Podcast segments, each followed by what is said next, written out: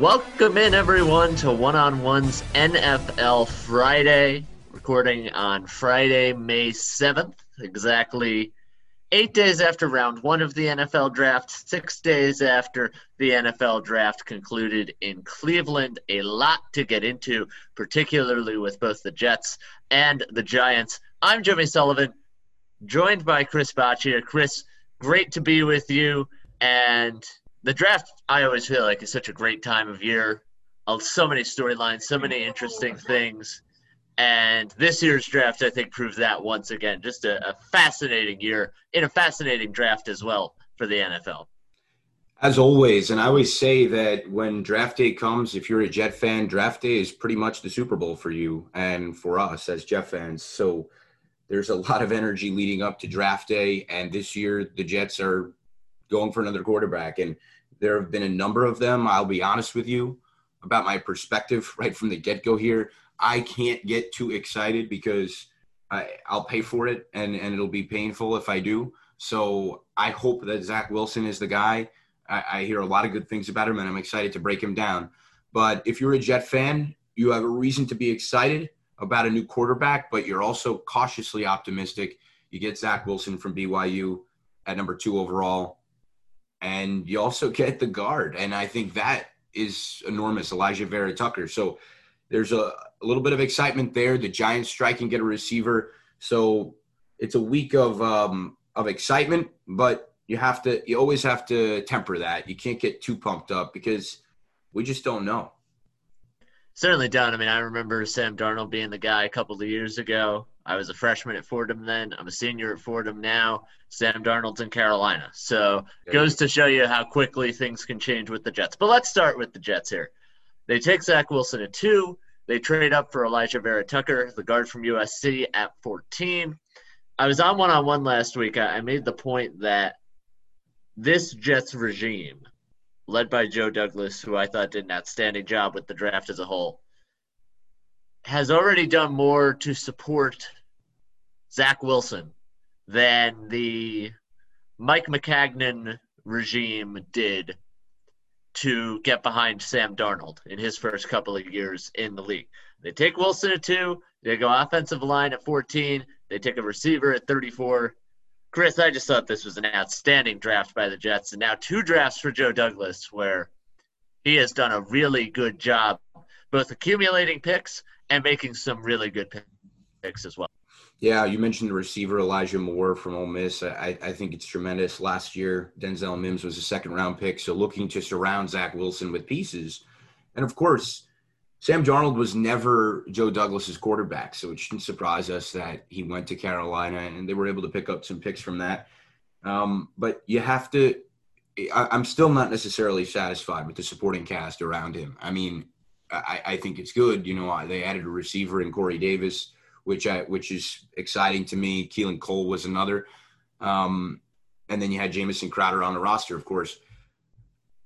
There, there. I wish there was more, but this is certainly more than Sam Darnold walked into, as as you mentioned. In my view, you have to build the team, and then you draft the quarterback, so the quarterback can come into a good situation. The the situation that Sam Darnold walked into was uh, almost impossible.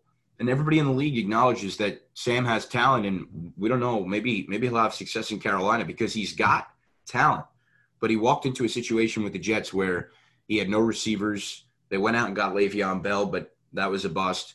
Um, I don't know really what the Jets are doing at running back, but at least I see a, a good arsenal of receivers around Sam Darnold. And the, the biggest thing for me is that I do think he's going to be protected that left side with Mekhi Becton and now Alijah is going to be strong, and that is critical. Certainly is, and you know I, I remember many a game when Sam Darnold was the Jets quarterback, where it felt like defenses would just tee off on him. They get a ton of pressure. He wouldn't have a lot of time to throw. They addressed that in the first round last year with Mekhi Becton, who looks like a stud, uh, and now they address it with Alijah Vera Tucker at 14, who I, I thought that was probably the best pick the Jets made. They trade up mm. with Minnesota from 23 to 14. They get Vera Tucker, who's probably the best guard in the draft. Uh, really solid player, really good player. They protect Zach Wilson.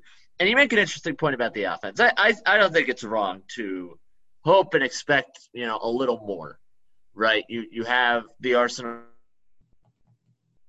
Zach Wilson's got some weapons now, but you know, could it be improved? Of course, it could always be improved. But I, I think the Jets are really on the right track. I think they're going somewhere with this. And look, let's be honest here. I mean, the Jets are probably not going to be a very good team next year. Okay, they went two and fourteen last year for a reason. As much as we hate Adam Gase, it's not going to go from two and fourteen to ten or eleven wins overnight. Just not going to happen. But it's a team that will be more competitive, I think, under Robert Saleh. And also, they'll do things in more of a fun way. You know, some of those Jets losses last year were, were quite frankly brutal to watch. They were horrible games. Like this team seems at least fun to the point where they'll put up some points and they'll be in some games that they weren't in last year because now they they have an offense that could go out there with a new rookie quarterback in Zach Wilson and, and go actually score some points with with better coaching, with better personnel across the board. So I think that's reason enough for me, at least, to be optimistic. Yeah, no, I I, I think the team is going to have to take baby steps here. I I, uh, I I, I look around and it really all is going to come down to Zach Wilson. Is does he come out and is he slinging the football? Maybe he is. Um, and if he can, then well, it's going to be a pretty quick recovery for the Jets. Uh, and and believe it or not, you can go from two and fourteen to nine wins uh, if Zach Wilson is what the, the the the biggest of optimists say about him. If he's that, then then I would say you could make a seven game jump, but I expect it to take time. Expect to take a year or two. You just don't want to see what you saw with Sam Darnold. I think after Sam's rookie year, you you were able to cherry pick some good things that you can get excited about, but the team was not good. Um, what I hope is that in this next year, the team can be good beyond just the quarterback, where we're only looking at the quarterback, um, because that's never been how a football team is built. I mean, I don't care what you say about Tom Brady and the fact that he was able to win Super Bowls with not outstanding supporting cast. True as that might be, there was always a team behind him. And I it, it should go without saying, and I think football fans understand that. But some people just think Tom Brady carried those those Lombardi trophies. It doesn't work like that. So we, we've got to look around and and and find good beyond the quarterback position. But of course, that is central. If if Zach Wilson has a big year, um, statistically, just with what we see by the eye, then that will be huge. Because one thing that I think we're in agreement on, Jimmy, is that the eye test for Sam Darnold just it, it never really checked out. You, you, just never you as as much as I blame the system and I blamed Adam Gase a, a ton. I always felt like the the pure ability was really lacking for Sam. I mean, I I just can't remember a lot of great passes that he ever threw. So for Zach Wilson, we'll, we'll look to see that. We, we know he's got the arm talent. I mean, we've seen we've seen the tape, we've seen the pro day. We we know what he can do. I, I don't think Sam Darnold ever had that. So, you know, I, I, think we'll be looking out for that. I mean, it's natural for me to make the comparison to Sam Darnold now with everything because it was just such a big bust at number three overall. But um, it's a clean slate. It's a new general manager. It's a new head coach. You mentioned Saleh. That's a huge deal. Um, so there's a lot to be excited about certainly is. And I think, you know, you were talking about Sam Darnold, and you would see occasional flashes with Darnold, like, hey, he could be pretty good. But then he'd follow it up with something very dumb, which was on him. You know, we do talk about the system. There is some individual responsibility for Sam Darnold there. Um, I think he'll fare pretty well in Carolina. That's just me. Uh, but the Jets have their new quarterback. They have an all new left side of the offensive line and a really good draft for the New York Jets. I want to move over now to the Giants. They had the number 11 pick. They traded back from that to number 20 with the Chicago Bears, who traded up to get Justin Fields. They get the number 20 pick. They take Kadarius Toney, a wide receiver out of Florida. Giants made a couple of other trades late in the draft. First time Dave Gettleman had ever traded back in the draft, by the way, in his career. But Chris, the Giants trade back. They get a couple extra picks. They get a wide receiver in Tony. And that now I think sets up a very big year for Daniel Jones. He's got some weapons. He's got some new expectations, I think, from the fan base based on what they have done in drafting Toney, getting Kenny Golladay, for example.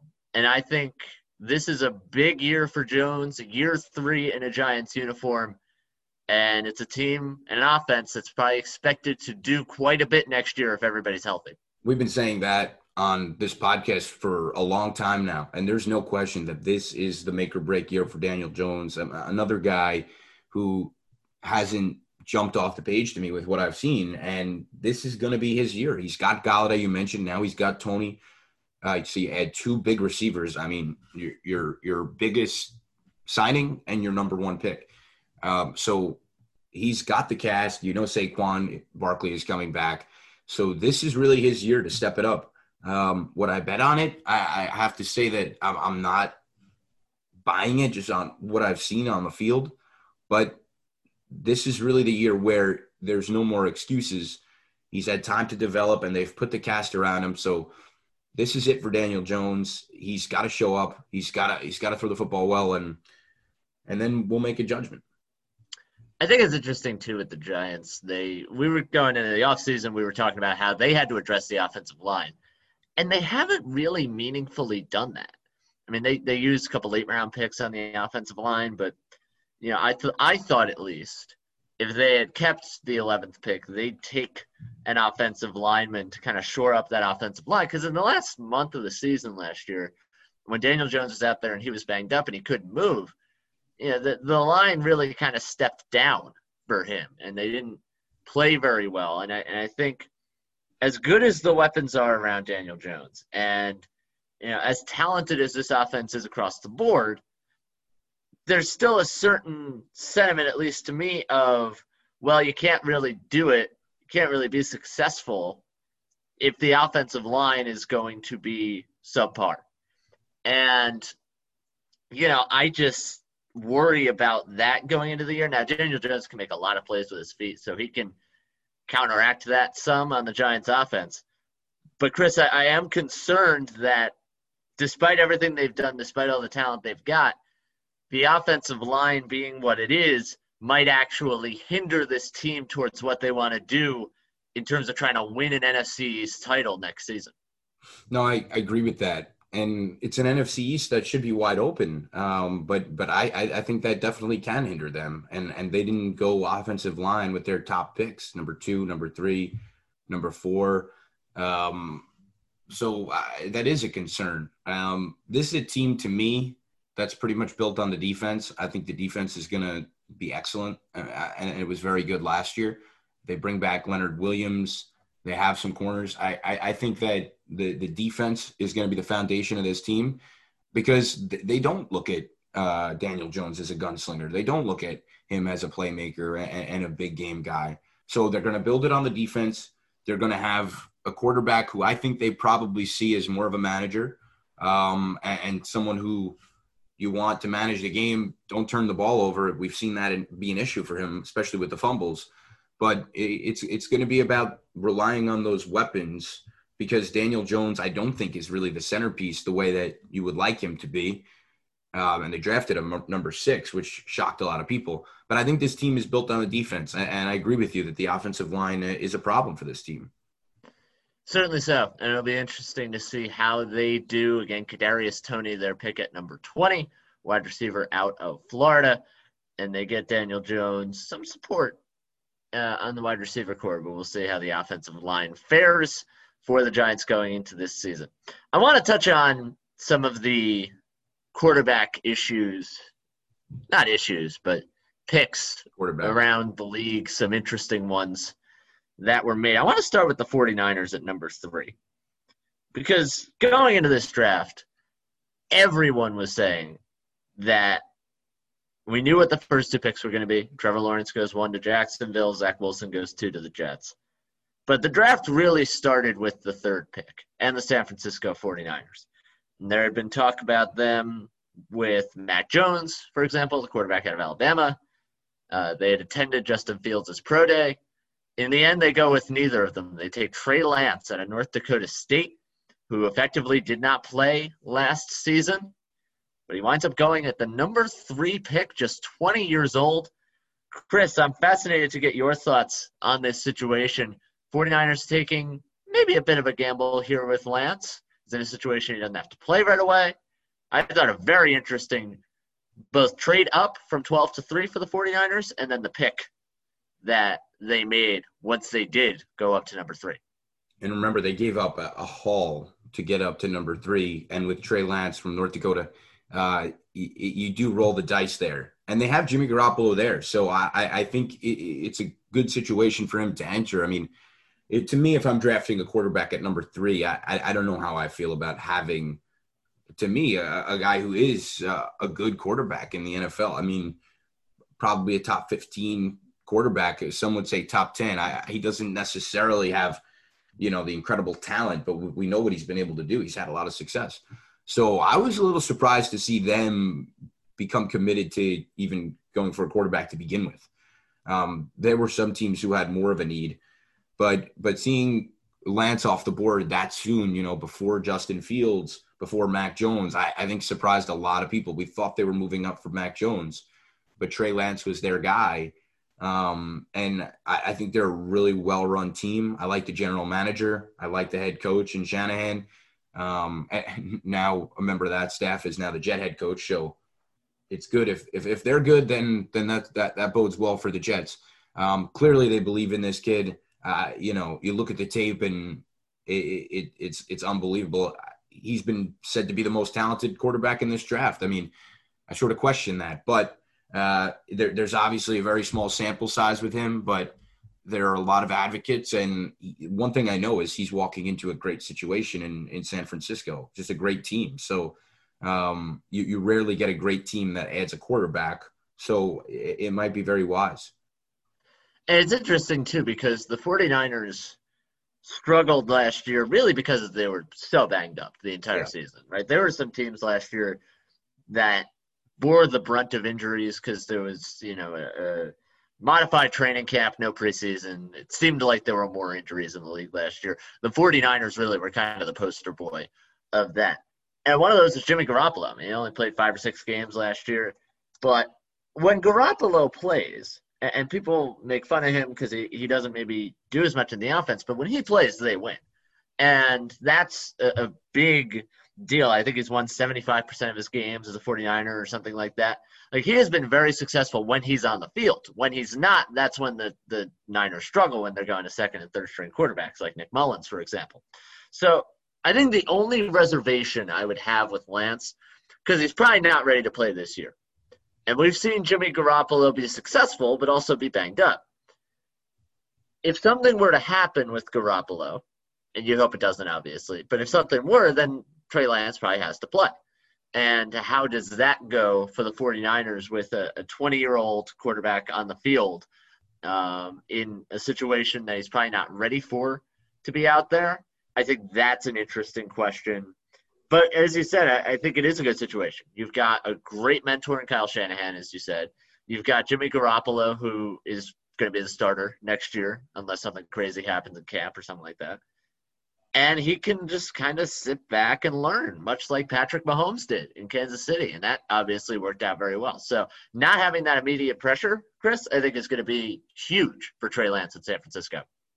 No, I think so too. I, I think that's the key point to hit on. Is just that the, the situation that he's entering, it's it's so rare that you get that because we know Trevor Lawrence is not walking into a great situation. We talked about the Jets already. It's not an ideal situation for for Zach Wilson it usually takes time to build around a quarterback. So the fact that San Francisco can offer him that foundation is really big. I mean, I'm sure you were going to turn here next, but the, looking at the other quarterbacks and Justin Fields falling to 11, there was a time where we thought he might be a Jet, and, and, we're starting to consider that. And he goes to 11. I think Chicago does a great job striking there to get a quarterback. They have not a good quarterback situation. Um, and then Mac Jones to the Patriots would, would be the other one. So, as you mentioned, Fields at 11 to the Bears. So, yeah, that situation shakes out. He'll be competing with Andy Dalton for first team reps. I want to touch on the Patriots and Mac Jones because there was a lot of conjecture before the draft about Mac Jones going to the 49ers, as we mentioned. But there was also a lot of conjecture that if the Patriots wanted a quarterback, and they seemed to like Mac Jones from the start, if they wanted him, they would have to trade up maybe to eight with Carolina, maybe even to five with Cincinnati. Instead, They get him all the way down at 15. They don't have to give up any assets.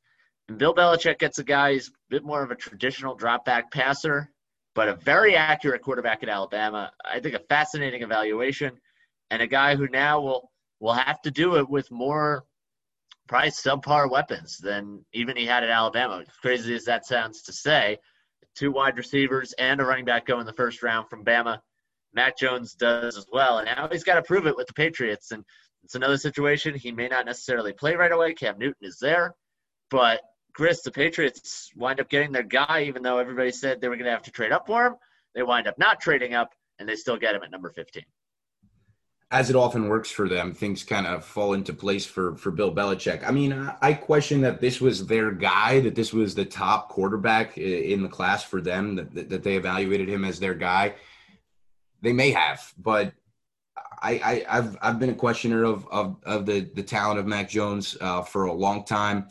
Um, this feels like a very different era for the New England Patriots, and you have a lot of doubters right now lining up and saying that after last year, this is the end of the dynasty, and and and that he can't rebuild it. And he being Bill Belichick, he can't he can't find that magic again.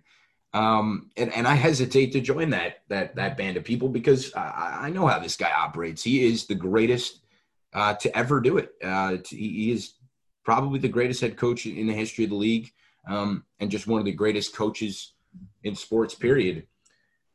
I think he will figure it out. I think Mac Jones will be a game manager for him. I mean, they added a couple pieces with the tight ends, and and I think that this is a Patriot team that surprises people. Maybe they don't go from they won six games last year, right?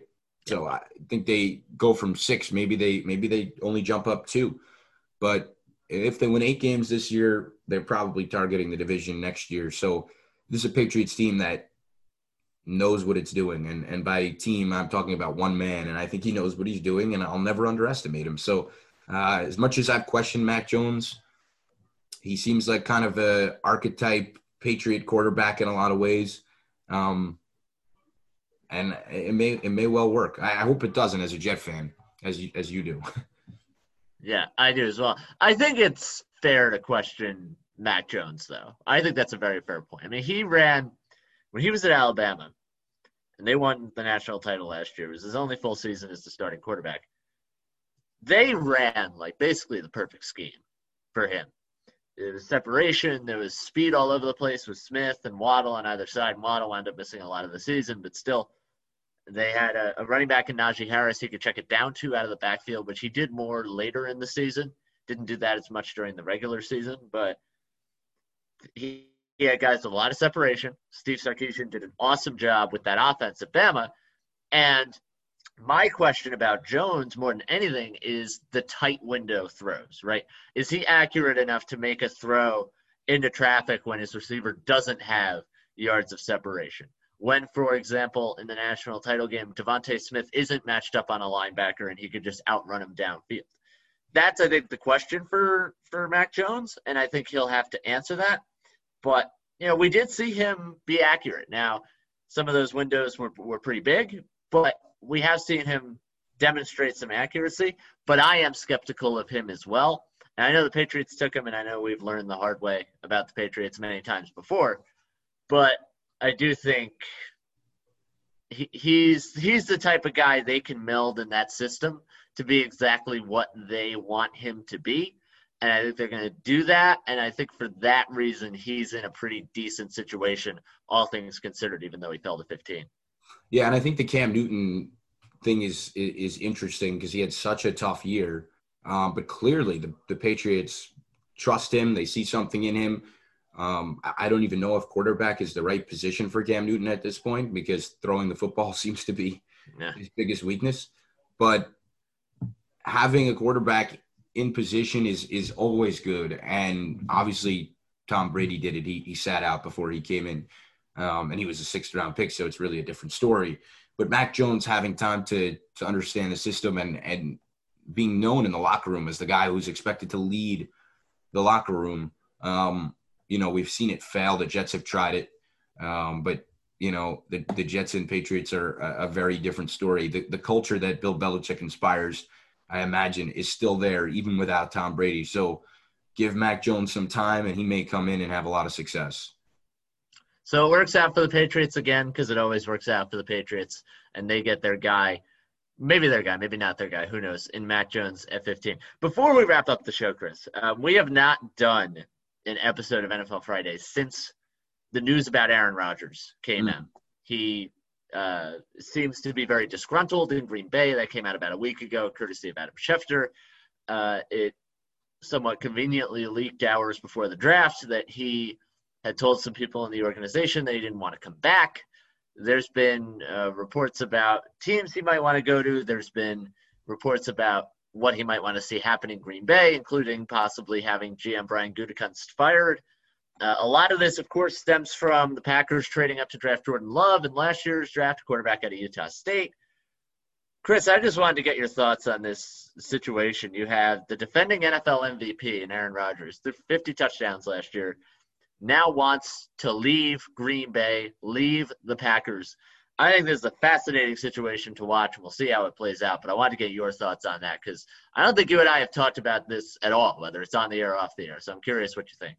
Right. No, I don't think we have. And I, am going to be honest with you. I, I, I, I buy this. I, I, buy that he wants out. There's a lot of good reasons for him to, to want out.